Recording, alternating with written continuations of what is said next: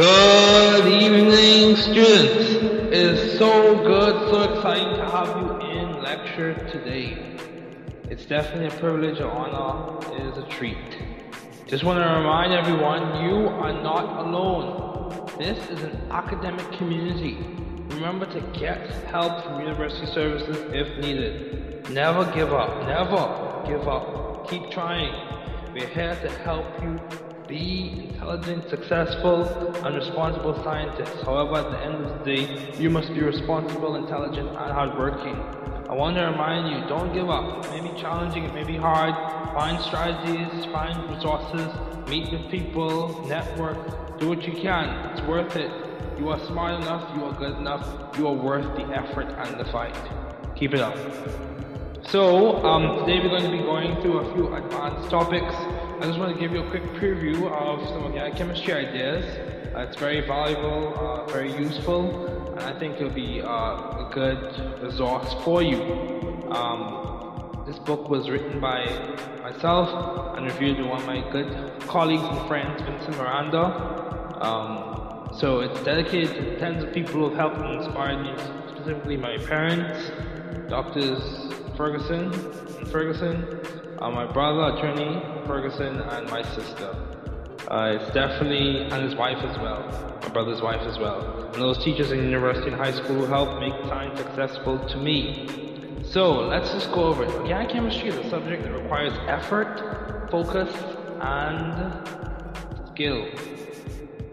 These foundations have been selected after guided review and observations as to what concepts facilitate and support a good understanding as the student progresses through this discipline in chemistry. These foundations from the moiety to the metallics highlight with conceptual focus key ideas, points, and memory aids to support your success in organic chemistry. Learning organic chemistry is similar to building a house. It takes time, skill, and persistent efforts. So let's begin. Of course, this will be an audio and a visual as well, depending on how you learn. The goal for this episode is to encourage those who are studying organic chemistry. I know from personal experience that organic chemistry can be at points, especially organic chemistry 1, challenging because you're adjusting to a new paradigm per se and you are adjusting to a new set of content. But the thing you have to remember is with strategy and persistence, you can make it through it and do well and do your best. So, some objectives that we want to remember. We want to learn the key definitions. We want to understand key ideas and relevance of Lewis-Dot structures, and we want to understand some simplified quantum mechanical concepts. Organic molecules can be defined as multiple atoms associated or bonded together, made primarily from carbon. In short, organic molecules are carbon-based molecules. Have this, the structure of cyanocobalamin. This is the structure I did my undergraduate thesis on, also known as vitamin B12. These molecules may or may not have the same molecular formula. In cases where the molecular formula is the same but the structure is not the same, you have structural isomers. Some examples include acetone and dimethyl ether. Note uh, when the constitution or the connectivity is not the same, you have constitutional isomers. Where the arrangement in 3D space is not the same, you have stereo isomers. In some instances, constitutional is sometimes interchanged with structural isomers. Now, subclasses of stereoisomers. You have optical isomers, which are molecules that rotate light differently, and their mirror images are non-superposable. Non-superposable. Otherwise known as enantiomers. Uh, and they are designated by EZRS. Entgegen, Zusammen, Rectus, or Sinister geometric isomers, which are molecules that have non-identical mirror images. Um, there has to be a trans, an arrangement around the plane of the one is different. Organic molecules can be linear. Linear molecular shape is observed with hydrogen cyanide or acetylene, or maybe planar, but trigonal, such as formaldehyde. Um, of formaldehyde structure for formaldehyde is cut off. Um, the other hydrogen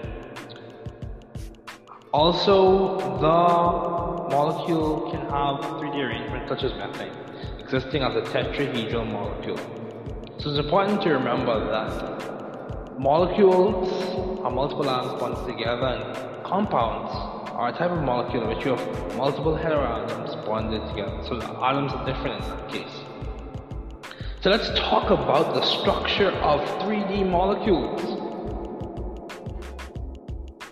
The structure of 3D molecules can be predicted using an application of correctly drawn Lewis dot structures, which is valence shell electron pair repulsion theory, also known as Gillespie-Nyholm theory. VSEPR, that's well one way to say it, involves valence bond theory, showing all valence electrons and including bonding and non-bonding electrons, in some cases referred to as lone pairs, and maximizing separation in 3D space so as to minimize repulsions, connecting to Coulomb's law and the greater distance in that greater distance minimizes potential energy, so greater distance between like charges minimizes potential energy. And the converse is true in that when you increase or decrease the distance between unlike charges, you also minimize potential energy. So VSEPR is an alternative that can inform and start the journey in us understanding molecular geometry, whether it be the linear alkynes, the trigonal planar arrangements of the carbon atoms in some alkenes, or the tetrahedral arrangement of carbon atoms around some carbon atoms in alkanes. Another alternative involves using quantum mechanics that uses wave functions that are mathematical descriptions of electron probability distributions to produce atomic orbitals. There are some limitations in this method as it pertains to accuracy, as with the previous method, VSEPR, considering the theoretical simplifications that I use. Overall, the goal is to gain a better understanding as to what occurs in nature. For example, for example, with quantum mechanics, we can step into hybridization theory and use mathematical mixing of wave functions to further our understanding of what is observed in nature. With the same goal through ideas of valence bond theory, we can predict the bond angles for methane, specifically the intermolecular HH bond angle in methane, hydrogen, hydrogen bond angle in methane. The deviations, however, that are observed. hybridization accounts for those deviations with explanations. Those explanations entail the ideas that linear arrangements have carbon atoms are sp hybridized, 1 sp plus 2 p's trigonal planar arrangements have carbon atoms at sp2 hybridized, one sp2 plus one p, and tetrahedral arrangements have carbon atoms at sp3 hybridized, one sp3 plus, plus 0p. Uh, other hybridizations occur less frequently in mainstream organic chemistry. However, with higher geometry is common in common with inorganic compounds, there can occur trigonal bipyramidal sp3d or octahedral sp3d2. So note, quantum mechanics also involves the use of molecular orbital theory to understand other interactions. That will be discussed later. With the same focus, quantum mechanics also enables chemists to speak on regional electron densities. Um, also, it's important to know that double bonds possess a sigma bond a pi bond, and triple bonds of 1 sigma 2 pi. So some questions you want to think about. What is organic chemistry and what is the historical origin of it? What is one class of organic compounds? What are three different types of isomers? Explain the valence bond theory in general simple terms. What is one molecular example where valence bond theory does not accurately explain what occurs in molecules? What are the hybridizations of carbon atoms in acetonitrile? What are the designations of sigma and pi for the bond So let's keep going. We're to have a quick break and then we're to continue talking about functional groups and other ideas.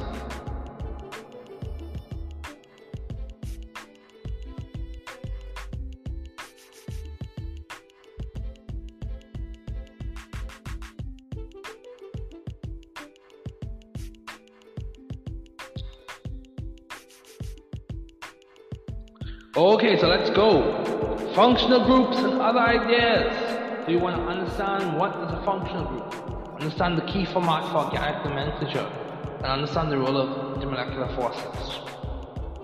Functional groups are characteristic parts of molecules that convey specific chemical properties to the molecules that possess them.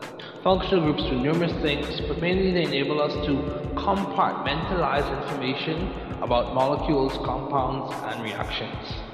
Functional groups do give us insight into chemical interactions, such as intermolecular interactions, as well as give us more information in understanding the properties of molecules. This includes the physical properties, boiling points and melting points, and solubilities. Considering the usefulness of functional groups, they also possess a characteristic molecular fingerprint that is detected in many ways, namely in spectra, so IR spectra, which really gives you a fingerprint as to the functional groups within the molecule, and that'll be discussed later. So case in point, we have an example of phenol right there. So we have types of molecules and their properties. There are several types of molecules in the world. However, in the discipline of organic chemistry, there are specific molecules that are discussed frequently, including these. You have your alkanes. Alkanes, otherwise known as paraffins, are saturated hydrocarbons and aliphatic compounds. These molecules form a series of homologs with a repeating methylene unit and with the general formula CnH2n plus 2 and ending with the suffix ane. For example, in increasing order from 1 to 5, we have methane CH4, ethane C2H6, propane C3H8, butane C4H9, pentane C5H12. The following prefixes are hex for 6 carbons, hept for 7 carbons, oct for 8 carbons, non for 9 carbons, dec for 10 carbons. These prefixes from meth to dec are applicable throughout the naming of organic compounds, alkanes, alkenes, alkynes, alcohols alcohol, etc. And there are lots of ways you can code this information, even when it comes to heterocycles, whether it be ear, et, ear, et, et, dash, et, ear, et, et, dash, et. So there are lots of ways you can code the information for different heterocycles. You can discuss that uh, chunking on that mnemonic later. So air, oxirane, oxetane, oxane, oxolane, oxeptane, all those things. We can discuss that later. So alkenes, otherwise known as olefins, are unsaturated hydrocarbons and they are considered aliphatic compounds. They contain at least one double bond, forming a homologous series with the formula CnH2n. These, these are alkenes, these molecules end with the suffix ene. So alkynes, otherwise known as acetylenes, are unsaturated compounds having a triple bond.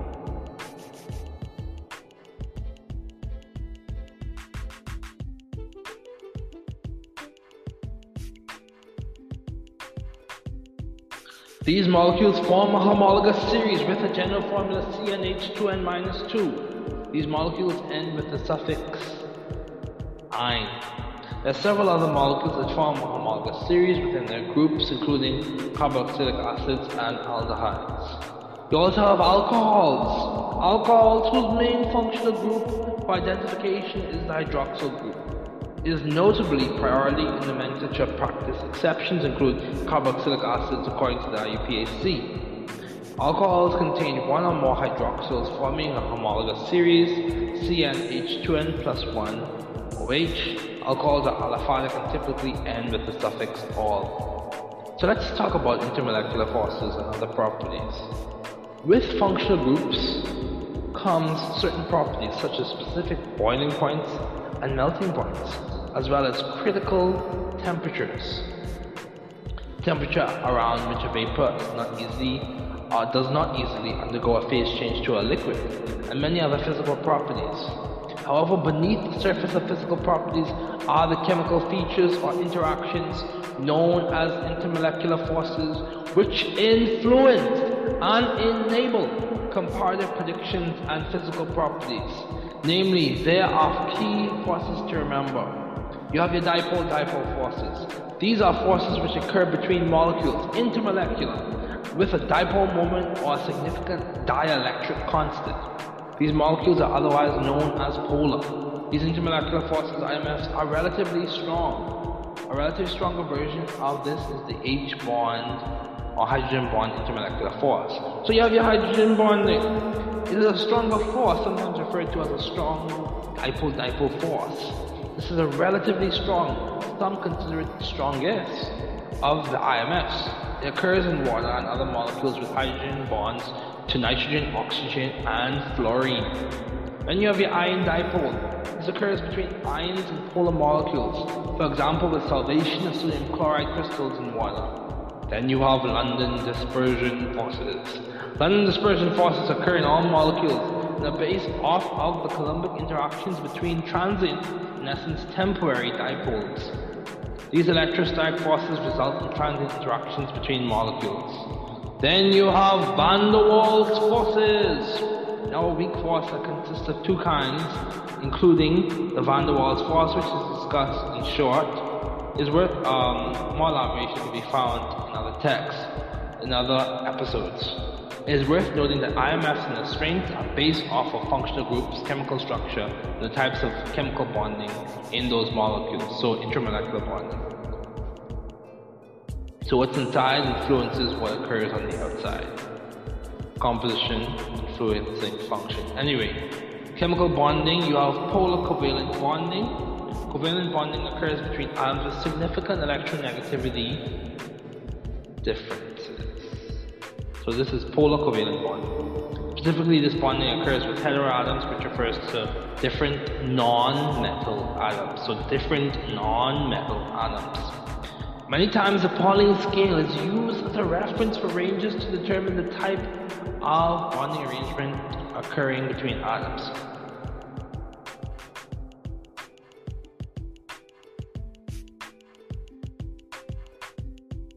If bonding, though considered a theoretical construct, is viewed on a spectrum, of polar covalent bonding would exist around the middle. Then we have covalent bonding. This is so non-polar covalent bonding. This is almost at the other another end of the bonding spectrum, where there is less significant difference in electronegativity.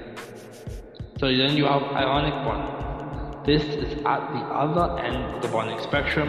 This occurs between metals and non-metals. For example, in sodium chloride, there's a large difference in electronegativity.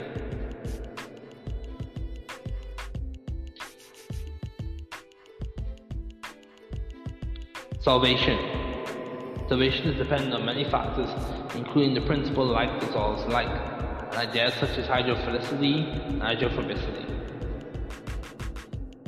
Hydrophilicity and hydrophobicity these terms refer to the molecule's stance in relation to water, whether it has a significant affinity for water, hydrophilic, water-loving, or less significant affinity for water, hydrophobic, water-hating. The tendency of molecules is as follows. Polar ionic compounds tend to be hydrophilic compared to covalent and nonpolar compounds which tend to be hydrophobic. Nomenclature, according to the IUPAC, is based off of four main parts. Prefix, locus, parent chain, suffix.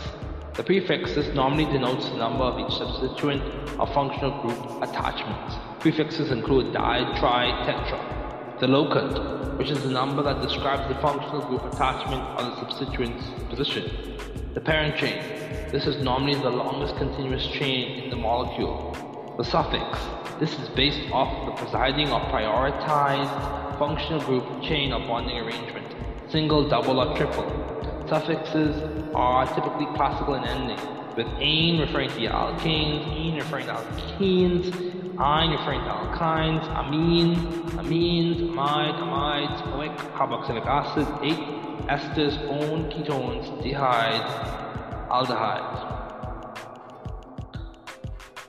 Key facts to note, alcohol's functional group hydroxyl is normally prioritized overall. Substituents are transcribed or outlined in the name based on the relative alphabetical order, so ethyl before methyl, and that pattern continues.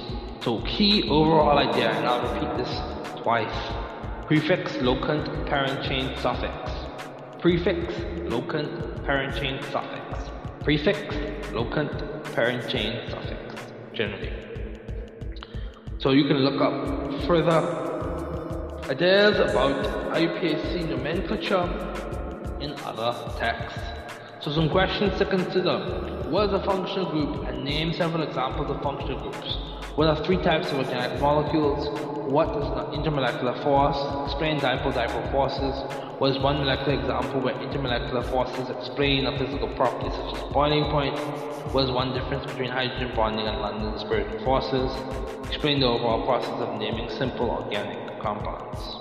So if you want, so just an aside, quick aside, you want more information into heterocycles, there's a phenomenal chemist, his name is Dr. Byron. He has lots of resources out there for heterocycles. But feel free to look into that. Very good resource, very brilliant chemist. So let's keep going. Concept development three, structures, conformations, and projections. So one things we want to do, and, and also just remember this episode is primarily dedicated to those in general chemistry as well as those who are in organic chemistry with thrust that we want to encourage and help each other as we go along in our scientific careers. So, objectives. Understand and be able to draw Lewis electron dot structures, condensed structures, and bond-line structures. Understand and be able to draw different conformations, primarily those of cyclohexane, understand and be able to draw and identify Fischer projections and Newman projections. So structures are diagrammatic representations of different molecules and they provide a means of understanding what is occurring in nature. There are a variety of different structures used in chemistry. The main examples in this episode would be Lewis electron dot structures, condensed structures, and bond structures.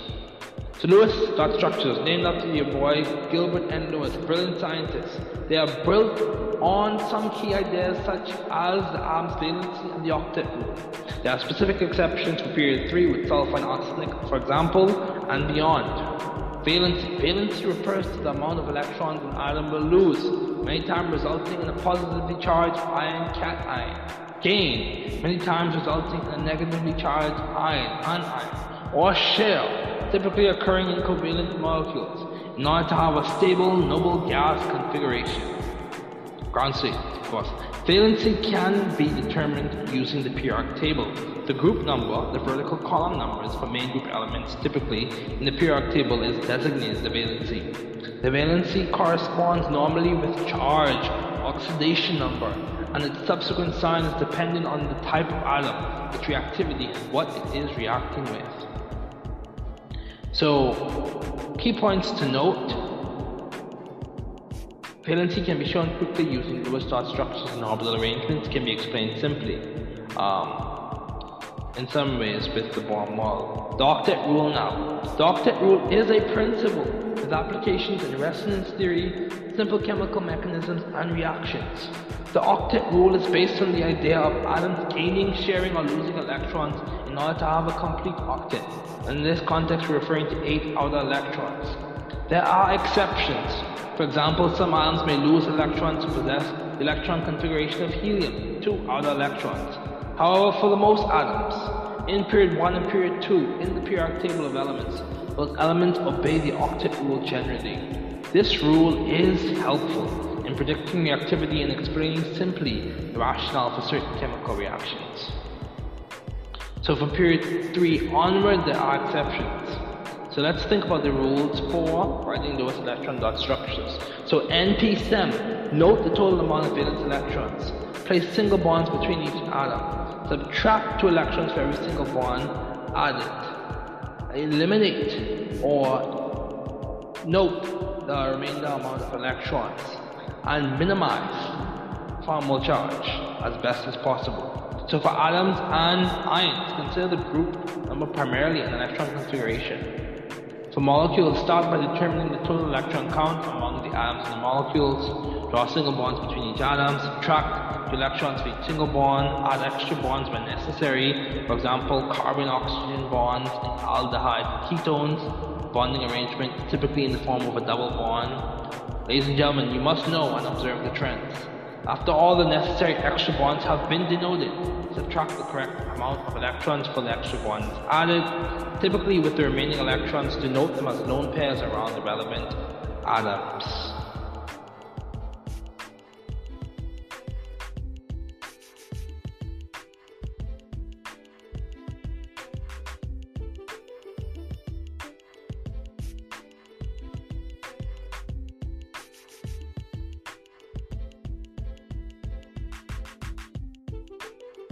So let's keep going. Condensed structures. Condensed structures are important in the process of understanding what bond line structures represent and show.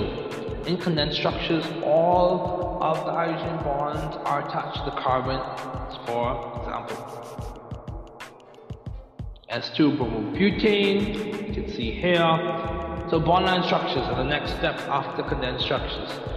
These show only the carbon framework with each carbon represented by a bend in the chain, and the hydrogen not denoted, but inferred or assumed to the point or a complete octet around the carbon atom. This means hydrogens are not shown, but implied to the point that the valency of carbon is satisfied.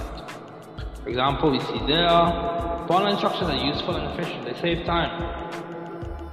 You can see an example of a bond line structure right there for benzene, now conformations. Conformations are molecules that differ only by rotations around single bonds.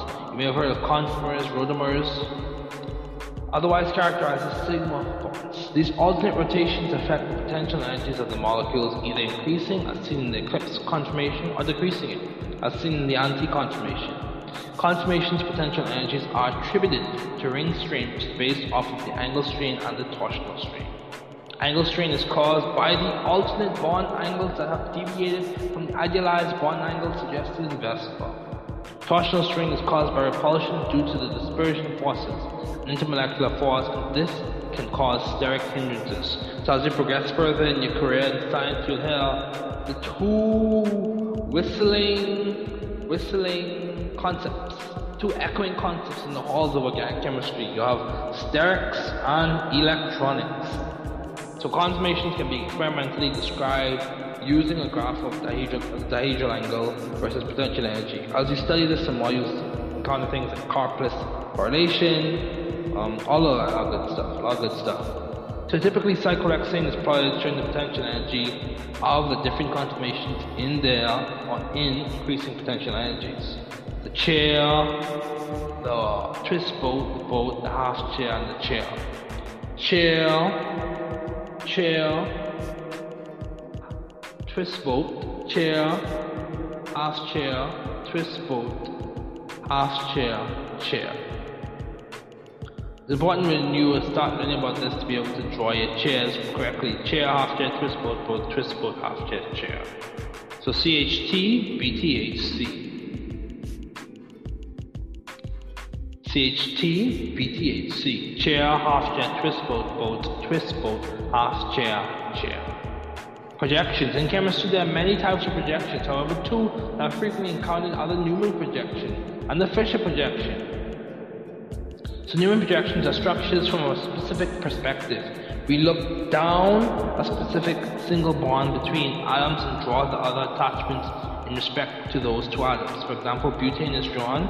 So picture yourself looking down the axis of a single bond, C2 to C3 of butane, or C2 to C3 in some other molecule.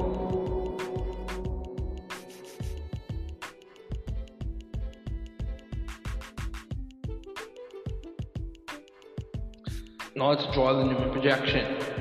Here we see an example of Newman projection.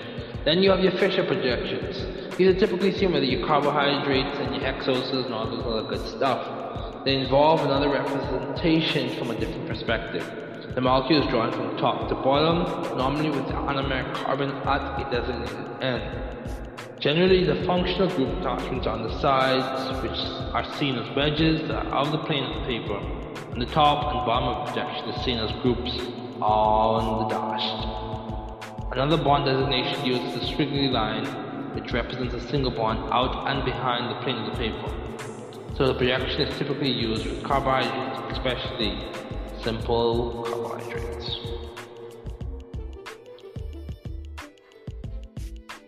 So you can see an example of R, 1 bromo, 1 chloroethane, and you can see another example of thalidomide plastic molecule as also discussed when we, dis when we introduced the key ideas associated with stereochemistry and how important it is even when it comes to medicines and their use and effects in the human body.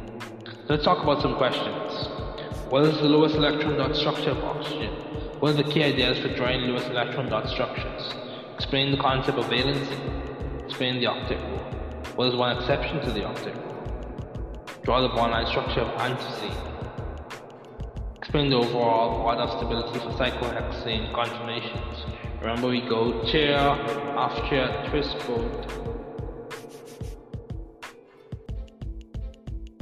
chair, half chair, twist boat, boat, twist boat, half chair, chair. Chair, half chair, twist boat, boat, twist boat, half chair, chair. CHTBTHC. CHTBTHC. For those who need to know that. Okay, so let's talk about chirality and isomerism. You want to know key definitions. Definitions of words such as isomer, chiral, and conference. Understand the concept of stereoisomerism, chirality. Understand the Lebel and Van Lebel Van Hoff. So let's keep going. Isomers, as defined earlier, are molecules with the same molecular formula but different in structural arrangement, space, connectivity, or geometry around the bonding arrangement. All those differences aforementioned define a subclass of isomers, be it structural, so structural isomers, arrangement in space, stereoisomers, or connectivity, constitutional isomers. Each subclass has its own significance. Stereoisomers or spatial isomers are molecules with the same molecular formula but different three-dimensional spatial arrangements. A stereoisomer has a stereogenic center, which is a location in the molecule where the interchange of two groups in space results in a new stereoisomer. A subgroup of stereogenic centers is a chiral center, which typically refers to a stereogenic center with an sp3 hybridization or tetrahedral geometry. Every chiral center is a stereogenic center, but not every stereogenic center is a chiral center. Stereoisomers can be further divided into other categories such as enantiomers, non-superposable images, diastereomers, non-identical mirror images, atropisomers, isomers as a result of restrictions and bond mutations, um, so enantiomers. Enantiomers are optical isomers. These optical isomers are molecules that are non-superposable. Enantiomers typically have chiral centers, or a chiral center. Enantiomers are very significant in the pharmaceutical industry, with specific enantiomers in drugs having specific effects. This is seen with the classic example of thalidomide, ibuprofen, and Darvon, where stereospecificity contributes a large role in determining therapeutic potential and therapeutic effects. Non-tumors are typically designated by the signets of absolute configuration, which are R rectus and S sinister. Mixtures of both enantiomers are called racemic. Usually these are mixtures of equal proportions. The process of forming both enantiomers as products is known as racemization. And if you do some more research, you'll hear about the Viedma ripening. You can do the research and find out about it. So molecules are also designated by the relative configuration, which are dextrorotatory D and levorotatory. And that refers to their optical rotation, how they rotate light. So let's talk about assigning configurations. Dextrorotatory or levorotatory must be assigned experimentally, typically by the proper application of an optical device such as a polarimeter. to observe and measure how the molecule rotates light and to what extent or degree it rotates it. Absolute configurations can be assigned using a priority numerical labeling system such as the Cahn-Ingold Prelog priority rules. These rules give priority based on atomic mass. Larger atoms have the highest priority and the smallest or least weighing atoms have the least priority, typically hydrogen in most molecules. So if you have hydrogen, typically it's going to be on the Okay, in the back of the plane of paper. And then the largest priority, the thing that has the highest priority is going to be coming out at you. Okay, so there you have S1 bromo 1 chloropropane. So let's talk about diastereomers. This is a subclass of optical isomers, optical isomers, a subclass of optical isomers, known as geometric isomers. Diastereomers are isomers with the same molecular formula but different arrangements in space.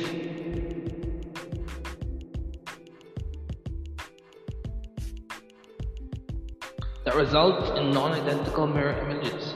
These can typically be identified by first assignment of the absolute configuration of the stereogenic centers, then comparison of the mirror images to determine whether they are identical or not. So that's suggested way you can do it. Subclass of diastereomers are cis-trans isomers and conformers, which can further be divided into rotors.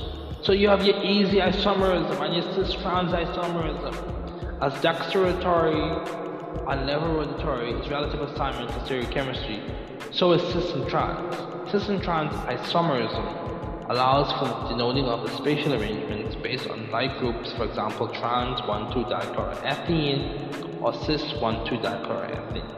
This relative system, cis or trans, can become obscure very quickly. So to provide a more meticulous system, the Cahn-Ingold-Prelog parity rules are used to label the substituents of the double bond using entgegen, E or opposite, and zusammen or same side. So entgegen, E opposite, zusammen, same side. This system aforementioned provides more clarity with stereochemistry. As stated earlier, the Cahn-Ingold-Prelog priority rules give the highest priority to the largest substituent or the substituent with the greatest atomic mass, and the following substituents are labeled with the numbers 2, 3, 4 based on atomic masses. So you number your substituents, basically you assign your priorities, you number your substituents. It's good to do this with your modeling kits, your modeling sets, and if you can't afford it, use gumdrops and toothpicks. Just make sure you use different colors for different types of atoms. But assign your priority, arrange it, visualize it in 3D space. You may have to build a model. And from there, you see 1, 2, 3, 4, rectus, 1, 2, 3, 4, sinister. It goes clockwise. If it the substituents, if the substituents are ordered such that they go in a clockwise way, rectus, if they go uh, or they're arranged such that they follow a anti-clockwise path or trajectory, call it sinister. So conformers and rotamers. A conformer is an arrangement or conformation of a molecule based on a rotation or based on rotation of single bonds that resulted in a potential energy minimum. A classic example of a conformer is with cyclohexane, which you have different conformers represented in the graph below. A rotamer is just a conformation of a molecule that results from another rotation of a molecule's single bonds. And you have the anomers, Automers and isomer formed due to geometric gradation found in certain specific molecules. Anomers are typically seen and described in carbohydrates where designation of alpha or beta is used. Alpha D-glucopyranose, beta D-glucopyranose. And you have the epimers. An epimer, normally found in diastereomeric pairs, is a stereoisomer that differs in configuration at any point in the molecule by changing position of the two substituents results in the formation of a new stereoisomer. Basically, an epimer is an isomer that differs in configuration at any stereogenic center. So Le Bel Van 't Hoff rule. If there are n stereogenic centers with four different substituents attached, there are two to the n different stereoisomers possible. So if you have n stereogenic centers, there are two to the n different stereoisomers possible. Okay, so some questions to think about. What is an isomer? What are the different types of isomers? Explain the concept of enantiomers. What is a racemate? And even further research, you can look into what is Viedma ripening. Then you can talk about, uh, or just look into what is diastereoisomer. What are two subclasses of diastereoisomers? And then you can talk about explaining the Cahn-Ingold Prelog parity rules for designating absolute configuration. So let's keep going. Nucleophilicity and electrophilicity. In it for the long run. Learn the definitions of nucleophilicity and electrophilicity. Understand the trends with nucleophilicity and basicity or electrophilicity and acidity. So we want to understand those things. Those are objectives for this reading. Nucleophilicity is a kinetic concept that describes the affinity of an atom or molecule for the nucleus of another atom which is positively charged with the intended meaning of nucleus loving. So nucleophilicity, nucleus loving. This term is very important for understanding reactions and their mechanisms. Nucleophilicity refers to how willing, to what degree, or at what rate is an atom or molecule donating its electron density to another atom or molecule. The degree of nucleophilicity is defined by the rate of the reaction, specifically the rate of electron density donation. Generally, nucleophilicity, when comparing a similar atom in multiple molecules, uh, follows Lewis basicity in some contexts. Um, also, when a nucleophilic atom is different, there may be no relationship between nucleophilicity and basicity. So that's something to note. If the nucleophilic atom is different, there may be no relationship that you observe. Um, since dipole moments for each atom or molecule may be different, thus affecting polarizability, which is a large determining factor in nuclear nucleophilicity. So polarizability of the electron cloud is a large determining factor in nuclear nucleophilicity. So it's very important to understand it it's grounded for Coulombic it's grounded in Coulombic forces. It can result in the formation of breaking of bonds as seen in the infamous nucleophilic attack and nucleophilic substitution. So let's talk about electrophilicity. Electrophilicity is a kinetic concept. It involves a reaction in which there is an acceptance of an electron pair. An electrophile is defined as an electron pair acceptor on atom or molecular part that is electron loving, electrophile. This term provides insight into mechanisms or reactions such as electrophilic aromatic substitution, electrophilic substitution, and electrophilic addition.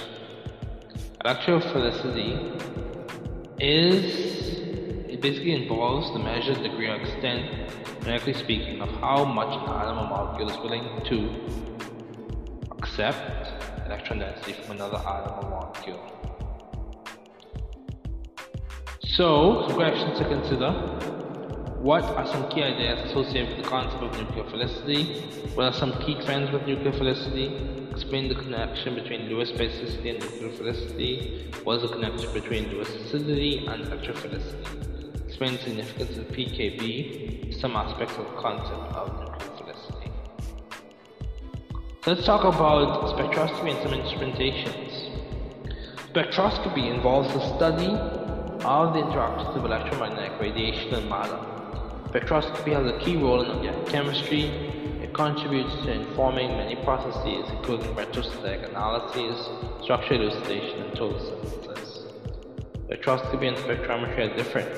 Spectroscopy refers to the study of the interaction of electromagnetic radiation and matter, while for spectrometry refers to the measurement of the interaction of electromagnetic radiation and matter. So measurements versus just a study. You have UV spec. As an example of a diagram, a light source, to your scanning for matter, UV motor spinning, it goes to the sample cuvette, and you go to your detector, your amplifier, and it's displayed. For example cuvette, you also have a reference cuvette as well. So UV-vis spectroscopy is an analytical technique that involves the use of ultraviolet or visible light in order to analyze a sample in a cuvette. This technique can be used to quantify, detect, test, support, or support structure elucidation, and aids in determining molecular geometry and to study the kinetics of reactions. So when you think of UV spec, also think about Woodward-Hoffmann rules. One of the main ideas behind the use of UV spectrophotometers is the principle of absorbance.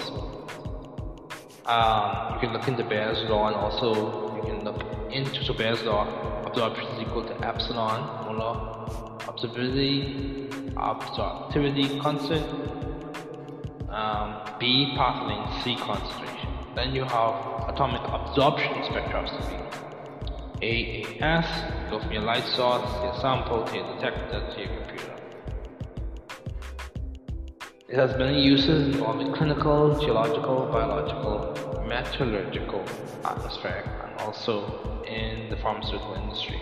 And you have your IR spec. You go from your Nernst glow, this is just a version of it to the Michelson interferometer, to your sample, to your detector, to your computer. So IR can be used to detect the function group moieties access to the sample, the relative location or proximity of the information, the relative location or proximity of function groups, that information can be obtained. Um, it's based on the assumption that atoms behave as simple harmonic oscillators at each vibration uh, is occurring. in a molecule, you have the NMR spec, which you go from your RF radiation generator to your NMR tube, to your RF receiver, to your computer. NMR spec provides information on the chemical environment the nuclei of atoms are situated in. This type of spec is normally used in structure elucidation and in some cases structure determination. This analytical, this analytical technique involves several concepts, some such as um, shim, all this other good stuff.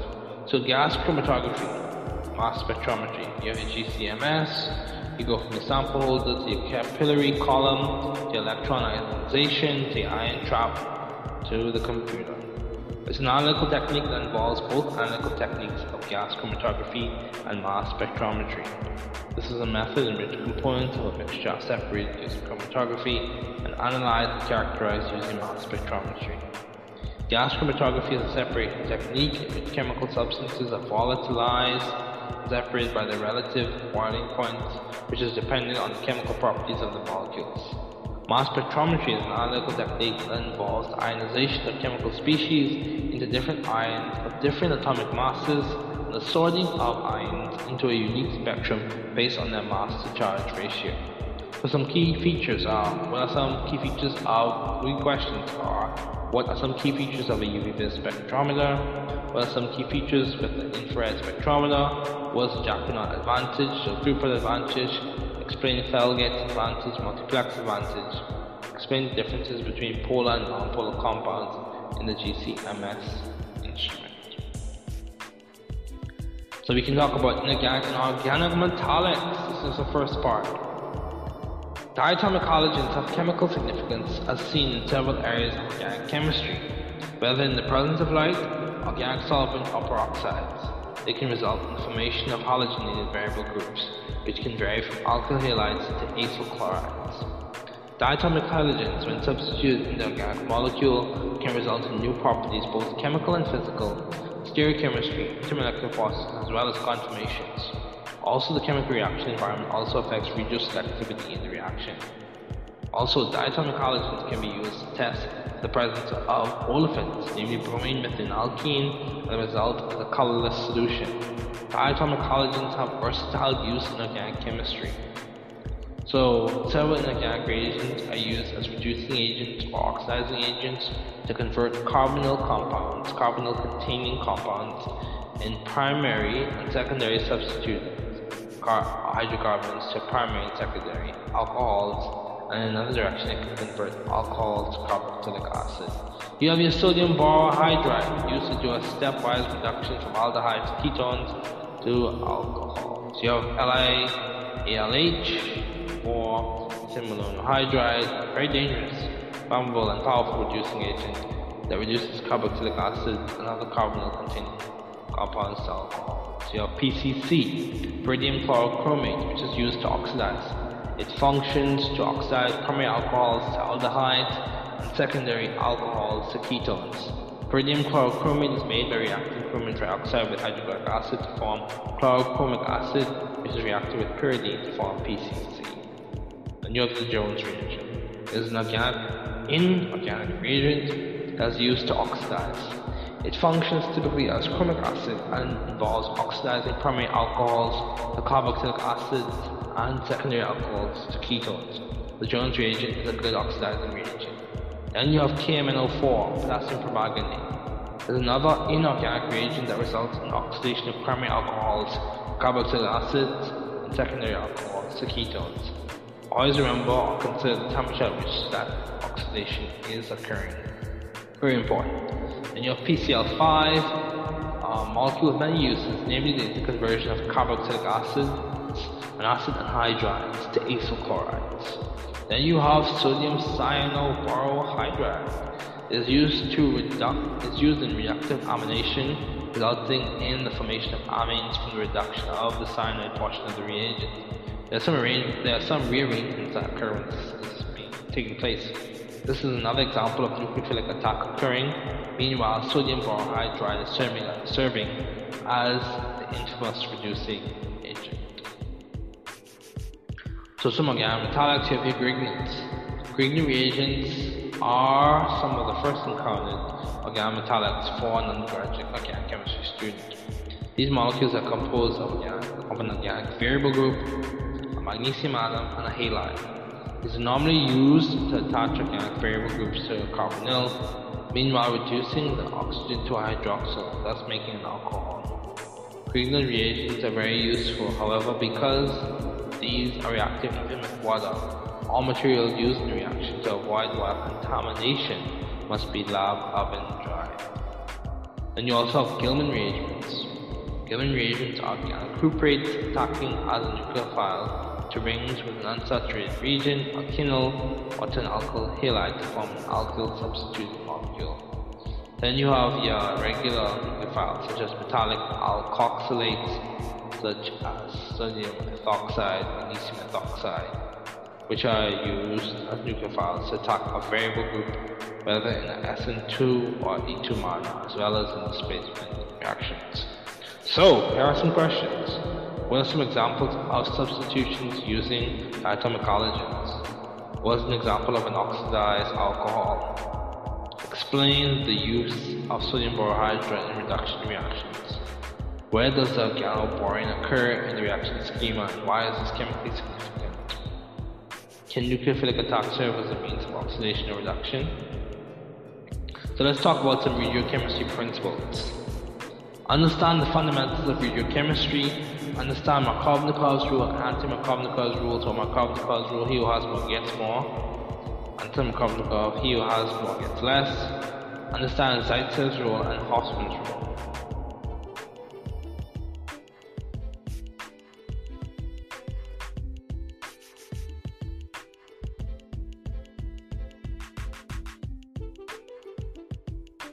Let's keep going. This will be the last section that we go through today. More to come later on. So regiochemical principles come from regiochemistry comes from the Latin word regionum, meaning direction. Regiochemistry provides and describes the principles involved in the directionality or position and placement of reactants to form the product. Regiochemistry is very important. As you progress, you'll hear about things being regiodivergent or regio regioselective. Reagents used can cause a specific regiochemical result or result in the opposite of what would normally occur. So you have Markovnikov's rule. Put simply, he who has more gets more. Markovnikov's rule is in the addition of a halide to an unsymmetrical alkene, the hydrogen goes to the carbon with the greatest number of hydrogens, and the halide goes to the other carbon.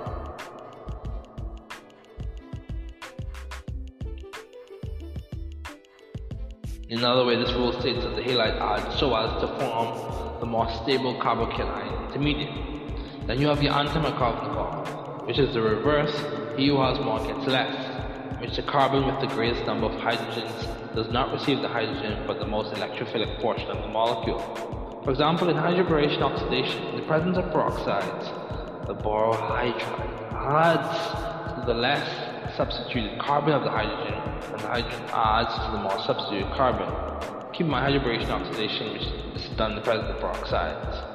Or in this case, we're referring to it being done in the presence of peroxides. However, the stability comes about because the electron density shifts. This is one way to describe the mechanism. The electron density shifts to the electrophilic borohydride, resulting in it possessing a partially negative charge, the more substituted carbon possessing a partially positive charge. This is indeed stable due to the electron density and the capacity of the alkyl group. In the discussion, we talk about hyperconjugation as character and the orbital overlap of the alkyl carbon. The alkyl group with alkyl or electron substituent provides stability. So, Zaitsev's rule. Zaitsev's rule is the directionality principle in which the more substituted alkene is favored with the use of a small base such as ethoxide. Zaitsev's rule is significant and aids in predicting products and elimination reactions. So Zaitsev small base used to the more substituted alkene. So Zaitsev small and more substituted. So Hofmann's rule. Hofmann's rule is another directionality principle. So T Hofmann, which the less substituted alkene is favored to the use of a huge or large base, such as oxide. Hofmann's rule is also very significant in aids in predicting elimination reactions. So the Hammond-Leffler postulate. In simple terms, it's basically the view of the potential energy hill continues in some ways as you follow through the potential energy journey. Or the product resembles the molecular arrangement of the transition state. Or the step of the RCD, the reaction coordinate diagram, that's closest to the transition state in energy. Typically, the transition state will, will resemble that. So what does the word regiochemistry mean? What's an example of a reaction that follows Markovnikov's rule. Explain under Markovnikov's rule. What is Zaitz's rule significant? Why is it significant in elimination reactions? Explain the significance of the Hammond-Leffler postulate. Why are regiochemistry rules helpful in studying mechanisms? Types of reactions, let's just go through these. You have your addition, substitution, elimination, reduction, oxidation, and rearrangement. Addition, put simply, is like a traditional synergistic relationship. The two parts become one. Two different molecules are added together. Addition can be driven by nucleophiles, nucleophilic addition, or electrophiles. This type of reaction normally occurs in regions of high electron density and bond order, which is seen in compounds with multiple bonds. Your substitution. Substitution is by definition a type of chemical group replacement.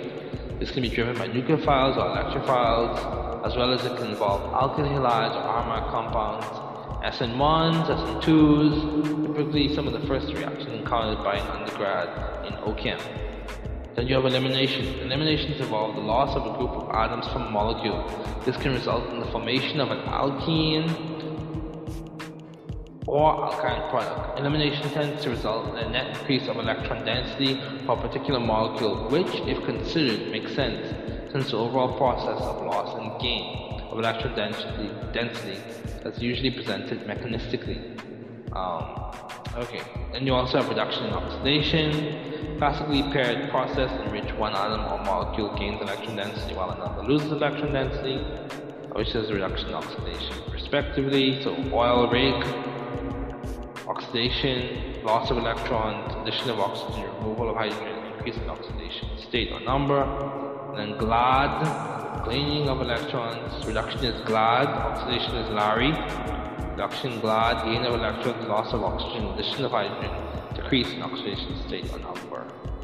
So you have reduction occurs in organic reactions such as hydrogenation using Raney nickel or lithium hydride. And you also have the rearrangements, which typically occur through 1-2 methyl shifts or 1-3 methyl shifts or 1-2 hydride shifts or 1-3 hydride shifts. The thermodynamic basis and rationale for these rearrangements occurring is that they lead to a more stable carbon-cation as the transition state or reaction intermediate. Many times the arrangement results in positive charge being situated on higher substitute carbons, is presented as secondary or tertiary carbons. There are other categories for mechanistic classification, fall under basic conditions. Example is a nucleophilic substitution under basic conditions. Fall under acid condition. Example is acid catalyzed hydration.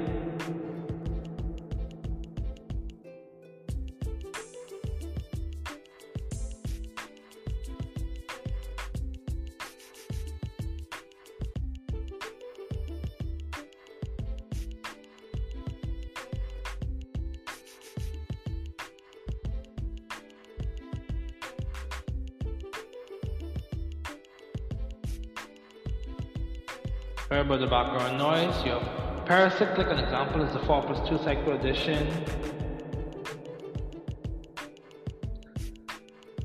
Deals all the reaction. The 4 plus 2 reaction refers to number of electrons, specifically pi electrons.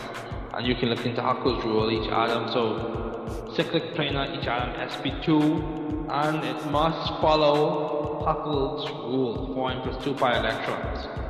So if your free radical reactions, example is the free radical polymerization, metal mediated reactions. An example is the sodium metal mediated Birch reduction. So some questions as we conclude. What are the key features of a substitution? What are the key features of elimination reactions? Explain the significance of rearrangement in terms of stability and why is it important to know these types of reactions listed in this concept development. So later on we'll discuss different types of substitutions and different types of eliminations. But I want to remind everyone, you're not alone. In, we are all in this scientific community. Reach out to people if you need help. Get the help that you need. Strategize, plan, use the resources at your disposal. You can do it. People are rooting for you. Uh, keep up the good work. Glad to see you're doing well. Hope everyone's doing well. Um, and this ends this episode of Lecture-casts.